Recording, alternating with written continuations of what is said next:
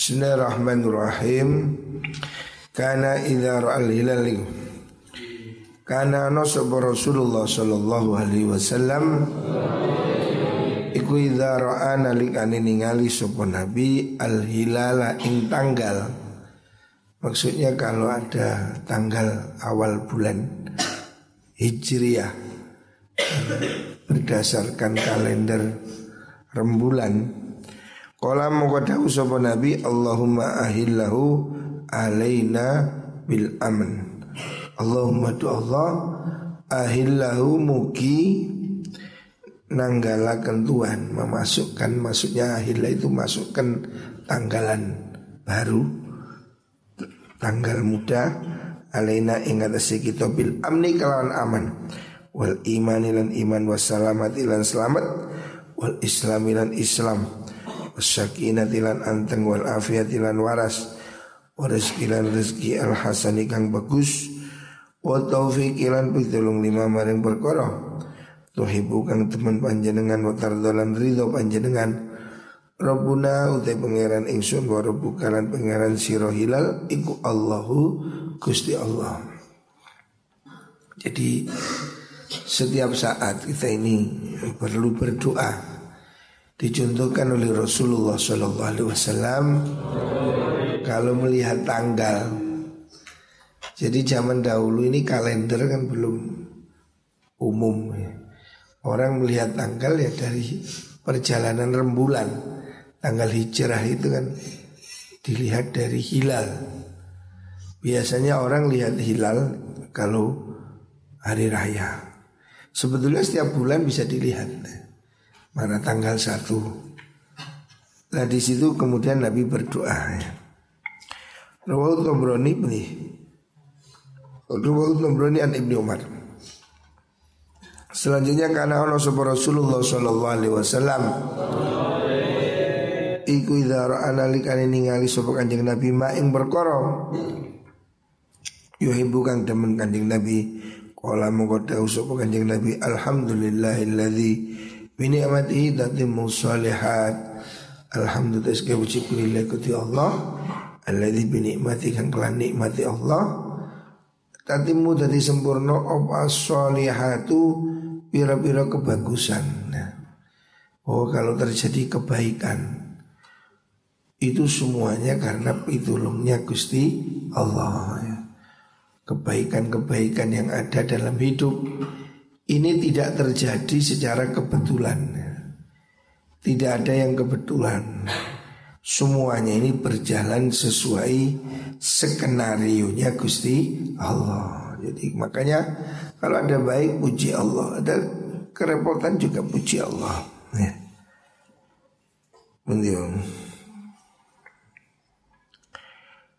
Wa idza ra'a nalikane ningali sapa Kanjeng Nabi ma ing perkara yakruhu kang sengit sapa Nabi. Kalau Nabi mendapat berita atau melihat sesuatu yang tidak disukai maka Nabi mengatakan qala moko dawuh sapa Nabi dawuh a'udzu Alhamdulillah ala kulli hal Alhamdulillah sekali puji kulillah Allah ala kulli halin yang sisa saben-saben tingkah. Orang ngantuk iku gani ngaji ngantuk eh uh ala kulli halin yang saben-saben tingkah. Rabbi du pengiran kula a'udzu nyuwun perlindungan kula bika kelan panjenengan min hali ahli nari saking tingkai ahli neraka. Kula ngantuk iku lha opo Kitab itu dibuka lah aja ngantuk eh. Min hali ahli nari saking tingkai ahli neraka. Jadi Nabi dalam suka duka selalu mengucapkan Alhamdulillah. Jadi setiap saat kalau baik ya Alhamdulillahilladzi binikmatihi tatimmu musalihat. Kalau sedih menyedihkan tidak menyenangkan Alhamdulillahi ala kulli ya. Karena Allah sapa Kanjeng Nabi Muhammad sallallahu alaihi wasallam Iku idza syariba nalikane ngunjuk sapa Nabi cara Nabi minum. Alma'a ing banyu Kala mongko dawuh sapa Kanjeng Nabi Alhamdulillahilladzi saqana. Alhamdulillah puji kulillahi kudi Allah. Alladzi saqana Kang wus nginumi sub Allah na ing kita Alban ing banyu tawa Air tawar ini nikmat Air bersih itu nikmat ya. Furotan kang banget tawari Maksudnya azban furotan itu air yang segar Kita ini atas rahmat nikmat Allah Di Bulu Lawang ini airnya bening, seger ya.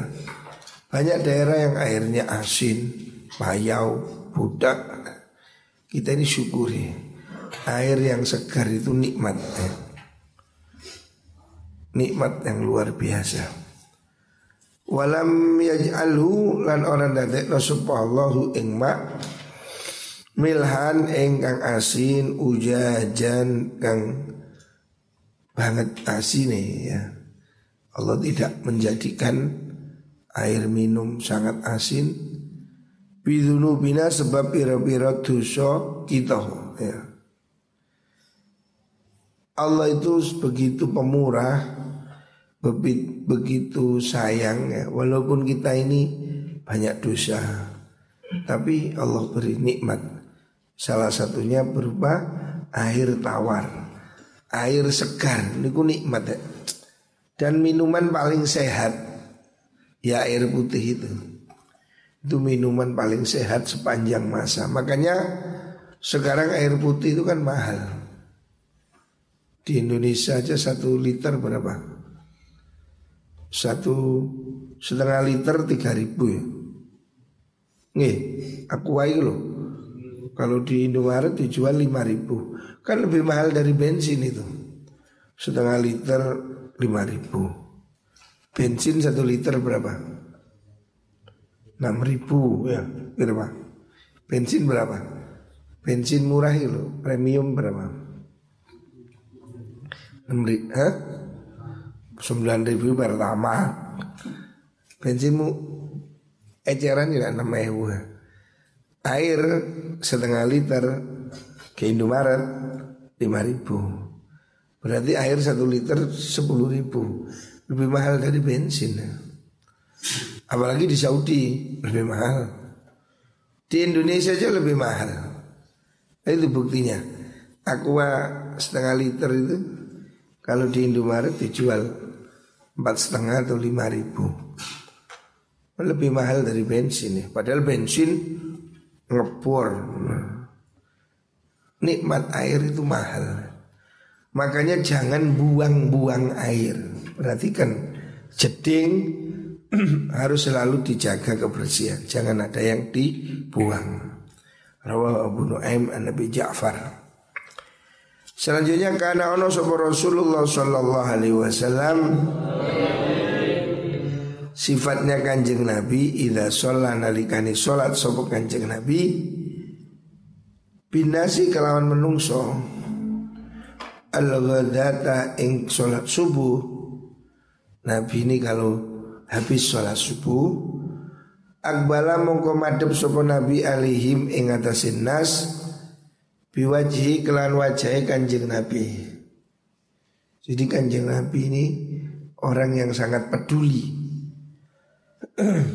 Habis subuh Nabi setelah sholat itu menghadap jamaah. Terus bertanya, Faqala dawu sama Nabi, Hal fikum maridun a'udu Hal fikum? Ono to iku tetap ing dalam siro kabeh Sopo maridun wong loro A'udu kang nyambangi sopo ingsun hu ing marid. Jadi Nabi setiap hari itu ngontrol. Nabi setiap hari ngecek ada orang sakit nggak, saya akan mengunjungi ya. Jadi begitu pedulinya kanjeng Nabi rek. Sangat pedulinya kanjeng Nabi sehingga kalau ada orang sakit itu dijenguk dan itu ditanyakan. Setiap hari kanjeng Nabi itu ngontrol siapa yang sakit. Kita harusnya seperti itu ya. Pengurus pondok ini harus care, harus peduli. Bendina ini kita ini harus ngontrol sopo sing gak ngaji delon. Harus tiap hari. Guru juga begitu. Guru-guru ini harus punya sifat perhatian. Seperti yang dicontohkan oleh Rasulullah Sallallahu Alaihi Wasallam. Kanjeng Nabi itu habis sholat subuh balik badan tanya siapa yang sakit. Ini harusnya dimiliki semua orang, kepala pondok, kepala kamar, semua pengurus. Coba kamu tiru kanjeng Nabi, kanjeng Nabi setiap hari ngontrol siapa yang sakit saya jenguk. Ya. Nah ini harus menjadi teladan semua pemimpin, oleh presiden sampai RT RW ya harus peduli dengan anggota. Kalau di pondok ini kepala pondok wajib setiap hari ngontrol ke kamar, lihat siapa anak sakit, ambilkan obat, siapa yang pulang dikontrol ya. Sifat peduli ini penting nih. Banyak orang ini menjadi tidak maju karena tidak punya kepedulian.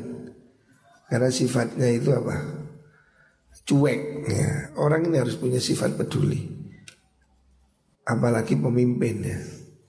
Pemimpin itu kan diibaratkan oleh kanjeng Nabi sebagai kulukum ro'in. Kamu itu penjaga. Pemimpin itu penggembala. Dalam penggembala itu. Penggembala itu durung atus sapi ini didusi disik. Bahkan kadang sing angon ke atus sapi ini rigid. Care, peduli pada yang digembala. Pemimpin harusnya begitu ya.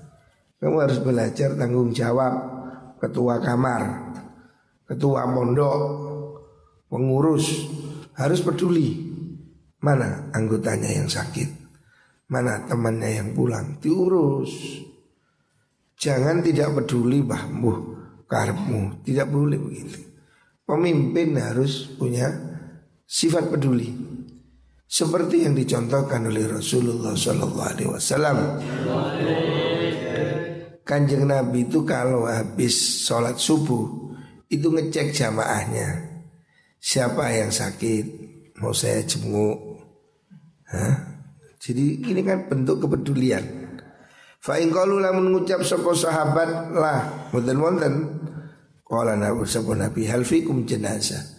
Hal fikum ana ta iku ing dalem sira kabeh jenazatun ta jenazah adba'u kang anut sapa ingsun ha ing jenazah. Nabi tanya ada orang mati nggak hari ini Saya mau ikut mengubur Coba seorang yang hebat ya pemimpin besar Rasulullah Shallallahu Alaihi Wasallam setiap hari masih punya waktu untuk ngontrol siapa yang sakit, siapa yang mati. Apa nggak sibuk? Ya sibuk yang bujune songo. Awak buju situ es kualan, rewel, no, buju situ ya seruat, oleh buju songo ya opo, waduh, bayangkan. Saya kira kesibukannya pasti banyak, belum urusannya umat. Tapi Nabi setiap pagi masih ngurus siapa yang sakit, siapa yang mati. Ini contoh ya. Kepemimpinan itu harus harus apa? Kepeduliannya. Jadi bukan soal jabatan Tapi bagaimana orang yang diberi kesempatan menjadi pemimpin Itu bisa melakukan kebaikan. Jangan jadi pengurus tapi gak tahu ngurus Malah jadi urusan. Ini pengurus tempe menjes. Pengurus itu harus peduli Apa tugasnya kamu. Jangan pengurus tapi gak tahu ngurus. Itu tidak benar. Semua orang yang mendapatkan amanah harus menjalankannya dengan sebaik-baiknya. Karena semua itu akan dimintai pertanggungjawaban oleh Gusti Allah. Jadi orang-orang ini harus peduli ya. Ya mulai dari hal yang terkecil di pondok ini ketua kamar harus peduli. Kamu ketua kamar ada anak sakit diurus. Apalagi musim pandemi begini Anak sakit pindahkan ke kamar isolasi. Tujuannya apa? Supaya tenang. Dia kan lebih aman di situ. Kamar isolasi itu jangan dibikin singitan, khusus anak sakit pindah kamar isolasi. Terus ngono dilateni, ojo terus dibuat kayak ngono. Didatangi kayak imangan, kayak ngombe, mintakan obat gitu loh. Kepedulian ini penting. Dan itu harus ada motivasi ibadah. Kalau kamu tidak ada motivasinya, ya malas. Tapi kamu harus ingat apa yang kamu tanam pasti akan kamu panen. Ini pasti. Kalau kamu baik sama temanmu, kamu sakit, kamu rawat. Suatu saat kamu sakit, ada yang merawat. Tuhan ini pasti ya membalas kebaikan. Tidak ada kebaikan yang hilang. Albiru layabla. Kebaikan tidak akan hilang. Wadayanu layamut. Tuhan tidak mati. Jorong Jawa Gusti Allah mboten sari. Apa yang kamu lakukan kebaikan kepada siapa pun pasti akan kembali pada dirimu sendiri. Memberi itu sesungguhnya adalah menerima ya. Ini matematika Tuhan yang harus kamu yakini Supaya kamu tidak berat berbuat baik untuk orang lain ya. Saya Alhamdulillah Saya ini pegang pesantren ini sejak tahun 92 Sampai hari ini. Saya tidak pernah digaji. Bukan apa karena saya ingin mendidakasikan ini sebagai ibadah. Tapi apakah saya menjadi miskin? Enggak. Gaji saya lebih besar. Saya bekerja tidak digaji di sini. Saya pegang pesantren di perguruan tinggi saya ketua yayasan. Saya tidak pernah digaji. Dan saya tidak mau digaji karena saya merasa ini adalah kehormatan. Oh ini adalah kehormatan. Kesempatan berbuat baik itu kehormatan. Makanya orang yang diberi kesempatan memimpin, mendapat amanah, dia harus menjalankan dengan baik ya. Bahwa tugas amanah itu kehormatan itu nikmat ya. Saya selalu merasa begitu. Bahwa saya harus menjalankan pesantren ini dengan baik. Karena saya harus meneruskan ini amanah dari orang tua, dari kakek. Dan saya merasa senang. Tidak merasa berat, tidak merasa apa. Karena apa? Kita lakukan dengan senang hati ini ibadah. Ini kesempatan berbuat baik. Ya. Jadi jangan kamu sia-siakan. Maka saya minta kepedulian semua pengurus mulai ketua kamar ya semua harus peduli pada anggotanya. Kalau ada anak sakit diisolasi. Berikan obat. Kita ini selalu menyiapkan obat. Obat ada probiotik ada jamu ada. Kamu bikin jamu ada bikin jamu mas ya bikin jamu. Ini kita ini masih belum lewat. Pandemi ini belum lewat deh. Masih banyak kasus. Makanya ayo sing hati-hati. Termasuk siang itu. Taufik mana Taufik? Iqbal siang itu dijaga pos. nggak boleh keluar dari pondok. Saya lihat siang sudah mulai anak keluyur keluar. Tidak boleh. Semua yang ada di pondok ini tidak boleh keluar. Di dalam makan di sini kantin ada ya Jangan makan di luar. Kita harus jaga keselamatan diri dan keselamatan teman. Kalau kamu jajan di luar, bisa jadi kamu membawa virus dari luar. Ya. Sebab ini kasus-kasus COVID ini bukan hanya di kota, ya. Kemarin saya ada tamu dari Probolinggo, itu beberapa keluarga keluarga teman saya saya di Probolinggo itu di desa-desa itu kena COVID, padahal ke desa. Jadi COVID ini sudah menyebar ke pelosok Termasuk desa kita ini mungkin Makanya siang hari Saudara keamanan Taufik nih Taufik Bila Iqbal Berarti kan Siang setelah zuhur Tidak boleh keluar Jaga itu pos ya. Gak boleh keluar Dihalau Jangan pergi keluar Kita ini khawatir Di luar ini kan tidak aman di pondok kan sudah steril, sudah karantina. Jangan bawa penyakit ya. Makanya kunjungan juga harus dibatasi. Satu bulan satu kali. Tujuannya apa? Supaya kita ini jaga diri deh. Kita tidak tahu orang luar Mungkin membawa virus Mungkin membawa penyakit. Ini harus kita sendiri yang jaga. Tadi malam saya ditelepon teman saya pengusaha Surabaya. Cerita kakaknya meninggal kena covid. Ini kena covid. Banyak kasusnya Makanya kita harus hati-hati. Tolong diperhatikan. Setelah zuhur Setelah sekolah itu jamaah Bahasa Inggris Dilarang keluar. Iqbal, Taufik jaga di pos. Jangan ada yang keluar. Ini tugasmu. Sampai maghrib juga. Jangan ada anak keluar. Di timur juga asrama timur dijaga sama Cak Muklis. Sini Iqbal, Taufik kurang tambahi sepenuh sopo Hamzah eh, harus dijaga ya. Kita ini ingin aman ya. Lewis kena, waduh mengerikan. Fitnahnya itu yang lebih mengerikan. Padahal COVID itu bisa sembuh. Orang kena COVID 94% sembuh. Tapi fitnahnya, hebohnya, wow itu bisa karu-karuan. Hari ini ada berita covid di Malang sekian. Oh, Wali murid sudah mulai ini Bagaimana anak saya? Bagaimana anak saya? Wedi bisa Pak. Oh ini akan menimbulkan apa? Kecemasan. Apalagi kalau ada yang kena Satu aja. Uh Wali murid cekot-cekot. Ya namanya orang punya anak. Pasti hati-hati. Kita itu di pondok ini maksudnya melindungi ya. Jangan ada anak pondok yang kena covid. Makanya kuncinya jangan ngeluyur. Sebab covid ini penyakit elit. Dia tidak datang kalau tidak kamu jemput. Nah, Kalau kamu di rumah Tidak ada covid datang. Mengetuk pintu rumah. Kalau kamu di pondok Covid tidak datang. Tapi kalau kamu ke warnet Nah Berarti kamu menjemput covid. Nah, Makanya semuanya Perhatikan dilarang keluar dari asrama 24 jam harus izin.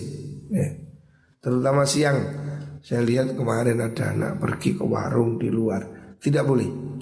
Semua harus di pondok. Wis kantin ada. Apa yang nggak ada? Sembarang ono. Kono bal-balan turu. Tidak boleh ngeluyur. Ya. Ini harus dijaga Fa in qalu lamun sapa sahabat lah mboten wonten. Qala moko Nabi man ro'amin kumru'yan yakusuha alaina. Man utai sapane wong iku ro'a ngimpi sapa man ru'yan ing ing ngimpi yakusuha mongko nyeritakno sapa man ha ing ru'ya alaina ing atase kita. Jadi Nabi ini openi sampai ngipi ya. Jadi kalau nggak ada orang sakit, nggak ada orang mati, tapi membuka pintu dialog. Siapa tadi malam yang ngipi ceritakan.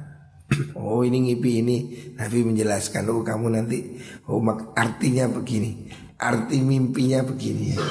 Ini kan hanya se, apa? Satu keramahan loh. Mau ngipi kok diceritakan. Mau ngipi kan aneh-aneh. Tapi Nabi dengan senang hati mau mendengar mimpi.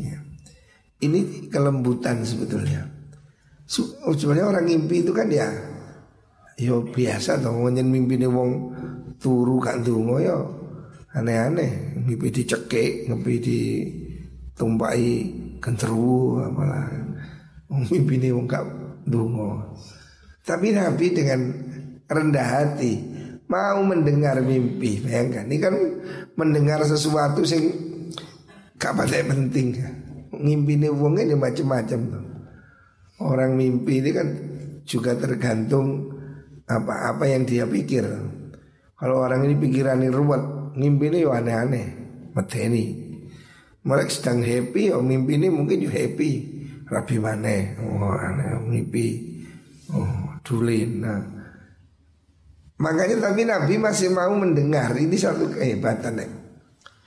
mau mendengarnya ini loh yang luar biasa.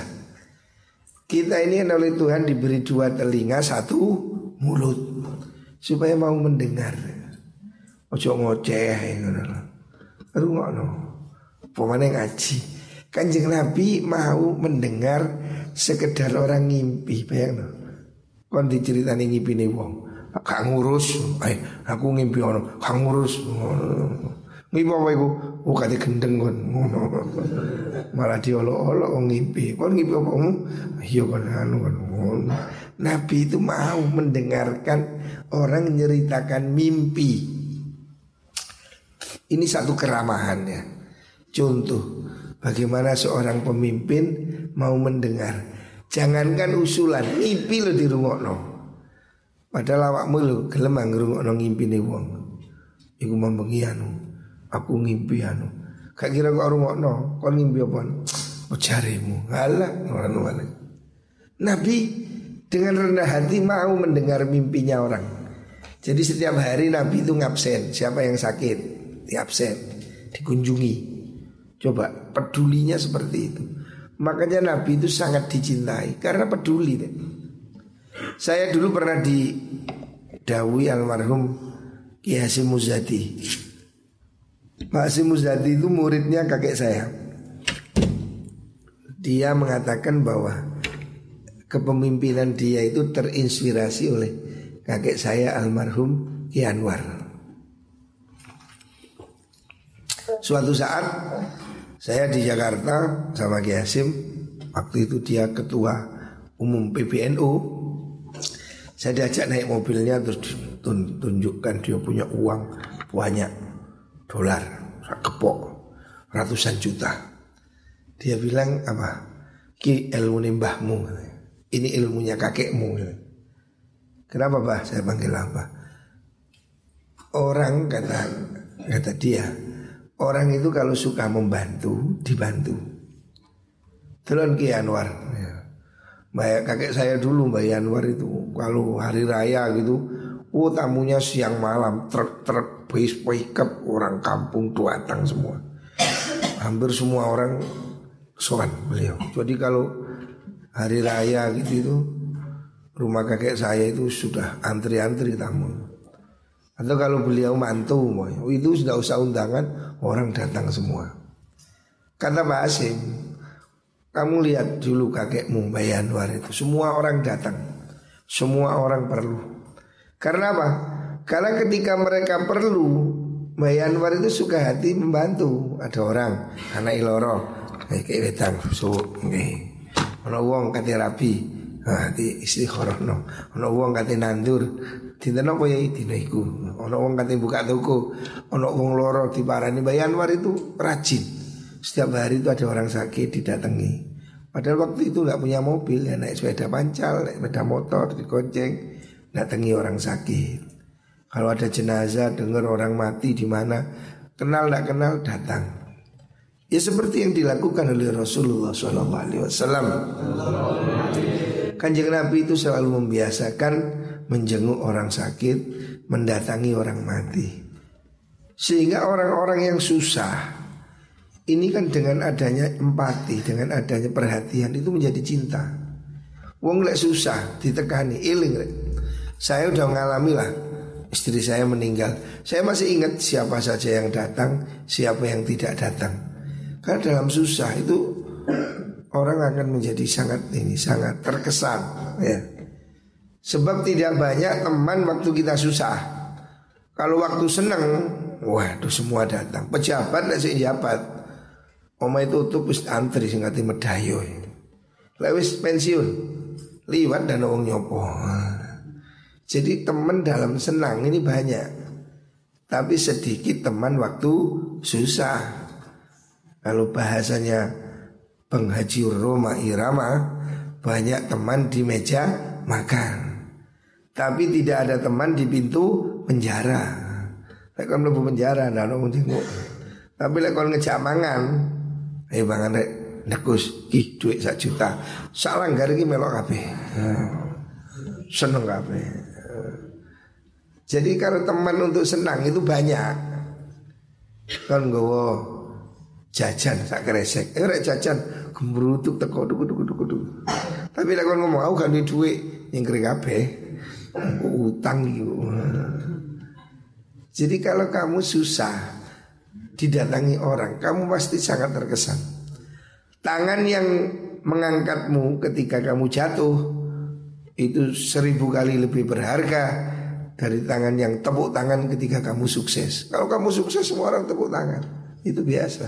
Tapi kalau kamu jatuh, sedikit orang yang mau mengulurkan tangan untuk membantumu. Maka jangan pernah merupakan kebaikan orang. Kita ini dan itu tidak akan terlupakan. Lah caranya gimana? Caranya kita ini harus banyak perhatian.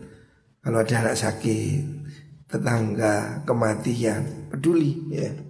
Dan mau mendengar.